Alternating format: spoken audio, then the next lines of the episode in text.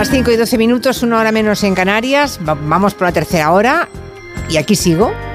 Borja Terán, buenas tardes. Hola, Julia, ¿qué tal? No creía, no sabía yo al empezar si podría ir tirando, ¿eh? Pero afortunadamente la cosa va bien. Estoy muy triste porque hoy deberíamos estar tú y yo y todo el equipo de Gelo en Pontevedra, en la universidad, en la sede de la UNED, haciendo este programa para celebrar los 50 años de, de esa universidad pero bueno, los virus lo hicieron imposible. Afortunadamente tenemos ya fecha eh, y eh, no pudo ser no puede ser hoy, pero será el próximo día 17 y lamento muchísimo a la gente que nos esperaba, pero que, sepan que no pierden nada, que si tienen esa tarjeta, si han ido a recogerla o si pensaban ir a la universidad a ver cómo se hace este espacio en directo, que sepan que el día 17 allí estará el equipo completo de, Gelo. Lo que pasa es que es lunes, no sé si te toca. A mí no me toca entonces. Bueno, pero te puede tocar como quieras. ¿eh? Y ahí hablaremos, ya hablaremos. Vamos viendo, hacemos, vamos viendo, vamos cuadrando agendas. Eso es, vamos cuadrando agendas, pero lo que es seguro es que estaremos ahí, yo estaré allí, el equipo de Gelo también, y la gente de gabinete, de la mesa de redacción, el próximo 17 de abril. Falta poquito y lamento enormemente que haya tenido que, mm, bueno, que anular ese viaje por razones de salud que, ya saben. Bueno, ¿cuánto tiempo tardaremos, Borja, en olvidar esta moción de censura con Tamames al frente? Lo digo porque en general el tiempo de vida que tienen los recuerdos cada vez es más pequeño, ¿te das cuenta? Es que La velocidad de la información provoca que todo sea viejo rápidamente y por tanto a la que se queda viejo se sepulta y se olvida. Y tú te preguntabas, claro. ¿va a ser tarde para hablar de la figura de Laura Valenzuela en la radio? Pues claro que no. Claro que no. por favor. Pero si eh, se fue pobre Laura hace nada, hace cinco días, ¿no? Claro que sí, nos toca hablar de Laura Valenzuela. Claro, el, viernes falleció Laura. Sí. Y claro, es verdad, analizamos todo mucho. Es pasa, pasa estos días con lo de Tamames, ¿no? Eh, la, la, moción de censura. Lo analizamos todo mucho, mucho, mucho, mucho, mucho. Y luego lo olvidamos tan rápido como lo hemos analizado de rápido, ¿no? Es curioso. Y creo, creo que sí que hay que recordar a Laura Valenzuela porque al final es la primera gran presentadora de la televisión, pero es que es la primera directamente presentadora de la televisión en España, ¿no? Hmm. No tenía referentes, esto se ha repetido mucho estos días, pero es muy curioso, porque al final, a ella cuando va a hacer un casting a televisión española, al Paseo de La Habana, muy cerca de donde vive Tamames, por cierto, es un dato relevante. Mira qué bien. sí. Bueno, pues cuando fue a hacer el casting ahí, no sabía muy bien lo que era la tele, no tenía ni idea, pero ella tuvo la intuición para en un momento en el que los presentadores aprendían de la radio, ¿no? Y era un momento de una dictadura, todo el mundo hablaba así, hola, buenos España, arriba España. Engolando, sí. Engolando. Ella, en el casting, hablaba al espectador de tú a tú y le dijo, ¿qué le parece? a ver qué les parece la actuación musical. Y eso encantó, porque claro, había feedback, ¿no? Y luego ya triunfó, triunfó con ese magnetismo y cantó canciones así con Joaquín Prat. Vamos a reír, vamos a reír, vamos a reír. ¿Has visto que en Jingle te trae como más actual? Qué bonito, vamos a reír, jajaja, ja, ja, es estupendo. Soy súper moderno. ¿Sabes qué me ha parecido siempre Laura Valenzuela? La, imagen de ella, de los principios de su carrera en televisión, que también fueron los principios de la tele en España, sí. tan moderna. Es que era modernidad. Era modernidad pura. su aspecto, en un momento en que todas las señoras iban con su melenita y con esos pelos, ella siempre con ese, corte de pelo, la forma en que se vestía, cómo se movía, me parecía una, vamos, que su imagen es una imagen de hoy. La ves hoy, es la imagen de los años 60 y la compras. O sea, la compras. Sí, y programas como Galas del Sábado, eh, que era su gran éxito con Joaquín Prat, que hemos escuchado esto, era muy lo ves hoy y es moderno tú, hmm. porque juegan con la escenografía, juegan con la creatividad y juegan con la doble intención.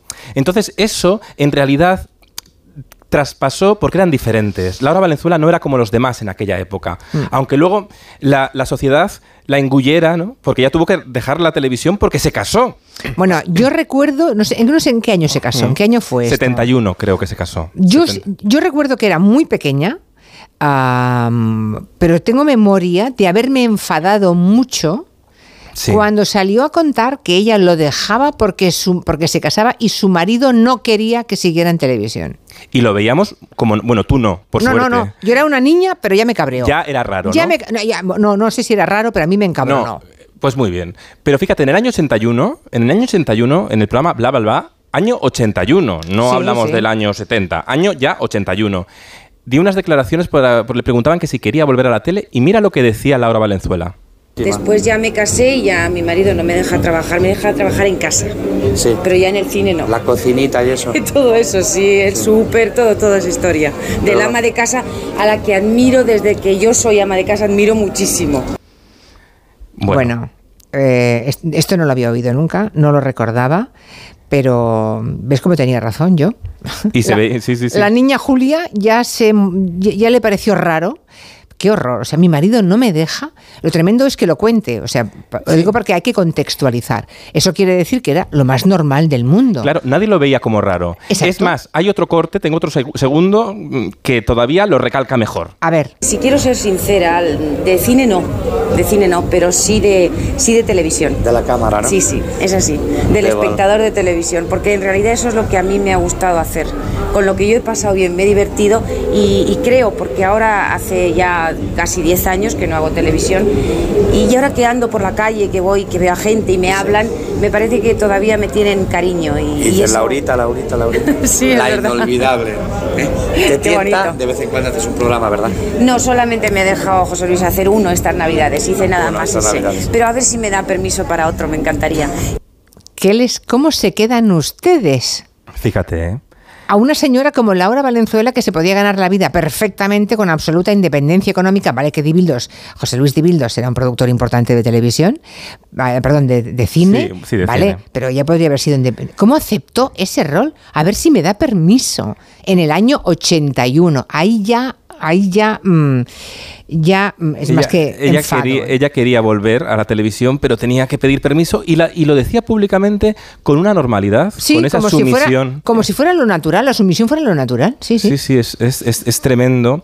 Yo siempre recuerdo la despedida de Laura Valenzuela eh, antes de casarse. Diez años de- antes de estas declaraciones, se fue, eh, estaba presentando un programa que se llama Acción 71 y a mí me asombra mucho cómo se despidió de los espectadores porque demostraba su carisma, su magnetismo frente a la cámara y su intuición con la televisión, ¿no? Porque ella dijo el rollo este de, de dar las gracias, de despedirse y se iba. Pero en vez de darse la vuelta, ella nunca se giró y seguía mirando a la cámara y casi se choca con el decorado, Julia. A ver. Porque mira, vamos a escuchar este momento. Señoras, señores, aquí termina hoy Canción 71. Como la prensa ya ha Tony informado Leblanc es. ampliamente, Laurita se nos va. Se nos va porque va a contraer matrimonio dentro de pocos días. Solo nos queda decirle eh, sencilla y llanamente, Laurita, enhorabuena y que seas muy feliz. Muchas gracias. Gracias. Bueno, yo había pensado decir muchas cosas, pero creo que es suficiente con decir de todo corazón que gracias por el afecto y simpatía que me han demostrado, que les voy a echar mucho de menos, pero que, que soy muy feliz y creo que se alegrarán mucho. Señoras y señores, feliz canción 71.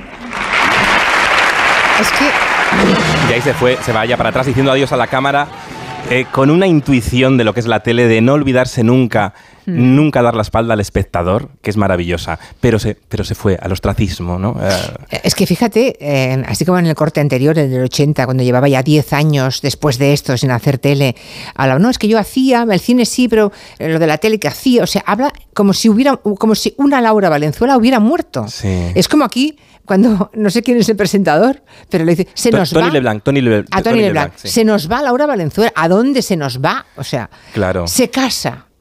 Es, es increíble, es increíble. a, a cortar el pescado al marido, que creo que le hacía, tenía que hacer todo.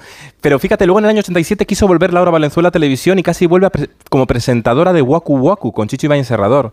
Mm. Pero no se entendieron, no se entendieron y ya regresaría más tarde eh, en Telecinco. Sí que Valerio Lazarov, bueno, pues eh, la convenció, como convenció a Carmen Sevilla, hizo esta cosa de vamos a vender Telecinco con grandes glorias. Pero José Luis Divildo dijo, vale, aquí lo vas a hacer creo que la suma económica era muy fuerte, pero yo soy tu representante. O sea, me quedo con el porcentaje, ¿sabes? Esta cosa, bueno, de que... Bueno, bueno, bueno. de- del, bueno, del hombre por delante, digamos, ¿no? Bueno. Ya, tremendo, en fin, que era una mujer moderna, distinta, que efectivamente hubiera podido hacer un carrerón en televisión, pero que se casó, ¿eh? como quien, se, como quien Sí. se muere, ¿eh? como quien desaparece. Adiós, me voy, como quien entra en un convento de clausura. Sí, tremendo. tremendo. Bueno, está bien, es, es la crónica de una época Sí. en la que se vivía con naturalidad cosas que eran absolutamente anormales y sobre todo profundamente injustas y discriminatorias, porque estoy segura que lo que a ella le hacía feliz le, hará- le- le haría muy feliz su familia, como a todos, pero ¿por qué tuvo que renunciar? Renunciar a su trabajo. Pero estaba claro que echó de menos la Hombre, televisión y por eso hombre. regresó con muchas ganas, eso está claro. En fin, En sigamos. fin, sigamos con referentes, porque hablando de la multipantalla, Julia Otero, Sí. hablamos de una presentadora como Laura Valenzuela que no tenía refer- referentes y tuvo la intuición para comunicar en un aparato que ya no sabía muy bien lo que era, ¿no? En la caja lista, que es la, caja, la tele. Pero ahora tenemos las redes sociales, tenemos una aplicación como TikTok, por ejemplo, ¿no? Que es donde consumen los más jóvenes todo el entretenimiento, es el reality show de nuestra vida, lo llevamos en la mano lo vemos en TikTok y hay nuevos creadores de contenido que se llama así, esto, ¿sabes? Se llama creadores de contenido. bueno, hay premios de creadores de Claro, contenido ya. sí, sí, sí, sí. Bueno, pues se crean muchas historias a través de redes sociales como TikTok o Instagram. Pero, me hacen, mm, pero no tienen referentes, podrían inventar mm, lenguajes nuevos, pero recuperan cosas que triunfaron en la tele y que en la- si lo hace la tele lo vemos viejuno. Pero si hacen- lo hacen las redes sociales, mola. Es el ejemplo de, de una chica que se llama Erola Jones, lo hace mucha gente, ¿eh? que hace bromas callejeras por Barcelona. Cuidado, Julia, que por Barcelona te puede pillar esta chica. Y te lo crees.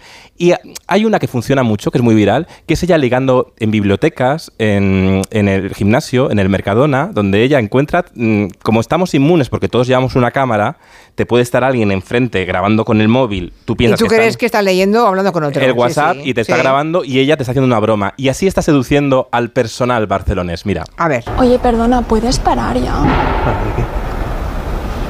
¿Puedes parar? ¿Pero parar de qué? De ser tan guapo. Mira, Julia. Puedes parar de ser tan guapo. Claro, es un chico que está en la biblioteca estudiando en ese momento que estás concentrado, ¿vale? Sí, sí, sí, sí. Y entonces viene una chica y te empieza a tirar los trastos y tú te quedas desconcertado, pero en realidad es una broma de cámara oculta como las de objetivo indiscreto. Madre mía. Fíjate, pero claro, aquí no tienes que llevar una gran aparataje de cámara, no tienes que pedir permiso con el móvil. Vale, venga, traigo otra broma más de, de Lola. Creo que el otro día te vi entrar en tu casa, ¿puede ser? Sí. Vives cerca de un museo, ¿verdad? Porque menuda obra de arte estás hecho. Qué guapo eres. Tengo novio. ¿Tienes novio? No. Le dice No el chico, tiene novio. aquí no ha ligado. Aquí no. Bueno.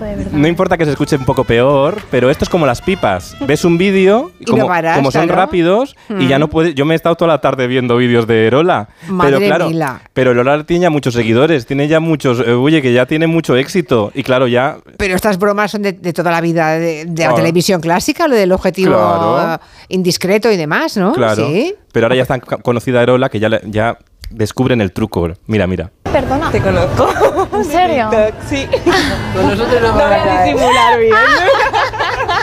no voy a disimular bien. Jolines, Ya ¿en que me sales siempre en TikTok, eres muy graciosa. Qué ¿eh? heavy, Me tío. Se lo iba a hacer a tu novio. Lo ibas a hacer. No quiero saberlo. Bueno, aquí le- Claro, la esto- pillaron antes de tiempo. La gracia es que sea anónima. En el momento en que empiece a ser muy conocida, la- Claro. la- está perdida. Tendrá que dedicar- dedicarse a un segmento de, de público un poco mayor y confiar en que no vean TikTok, ¿no? Tendrá que caracterizarse. Mm.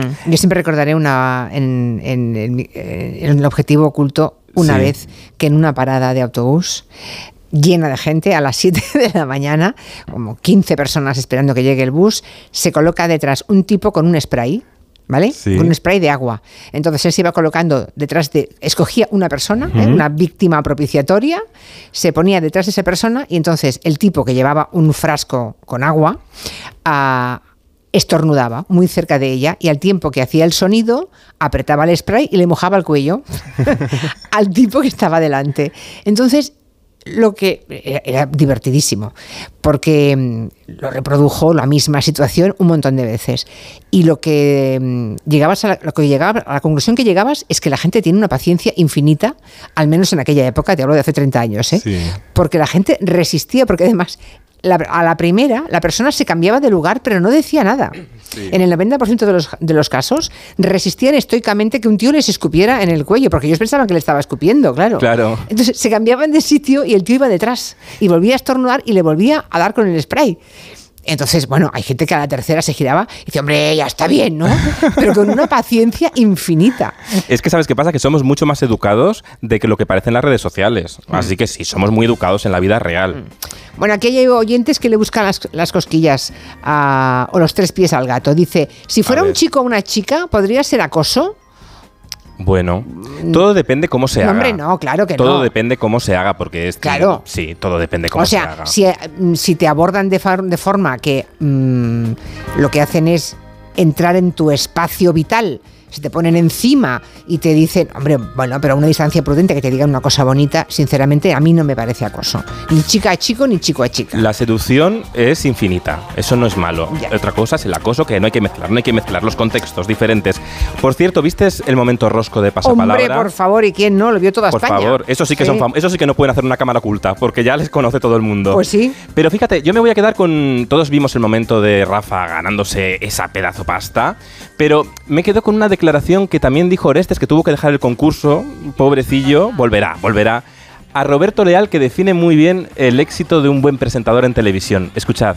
Todo esto me quedó, Roberto, el que es una persona que es el modelo de estar en, su- en tu sitio. Tú eres una- tienes el, el cariño y, y la alabanza de toda España y aún así tratas a cada persona como, como alguien muy especial. Yo en cada momento has tenido una paciencia conmigo bestial, me lo paso muy bien contigo, cada día ha sido muy grato y... Pues, eh, Oreste, te lo agradezco de corazón. Tratas a cada persona como muy especial. Es que es muy importante en un programa de televisión como un Mm. concurso, que además son muchas horas de grabación, hacer sentirse a la gente especial, no, no, no, no hacerles de, de menos, ¿no? Y a veces en las grabaciones de televisión que son muy complicadas, pues puede pasar. Eh, esta semana, en la rueda de prensa, por cierto, de Tu cara me suena, que vuelve, que vuelve el viernes, Carmen Sí. Ferreiro, que es directora de programas de entretenimiento de A3 Media, decía una cosa también de Manuel Fuentes que me parecía muy interesante, ¿no? La, la habilidad del buen presentador de sacar punta allí donde otros no ven. Y eso también lo tiene Roberto Leal y esa cualidad de hacer sentir a la gente como que está en su casa cuando está en un momento de mucha tensión emocional alrededor, porque grabar un concurso con tanto bote, con tanta expectativa, es eh, acabas nervioso, acabas mm, mm, no pudiendo ser tú mismo, ¿no?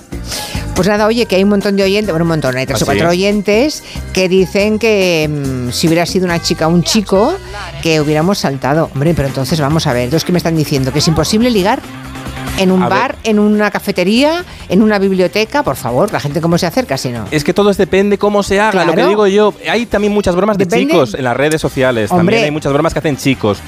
De cómo el lugar, el contexto, la situación, muchas cosas, por favor. Eh, no se puede malinterpretar, de y verdad. sobre, todo no son- y no. sobre todo no podemos simplificar porque entonces nos autocensuramos mucho. Claro, claro. Veamos los matices. Veámoslos. Bueno. Pues nada, la semana que viene más, ¿vale? Hala, vale, venga, un beso Adiós, grande. besitos, Chao. adiós.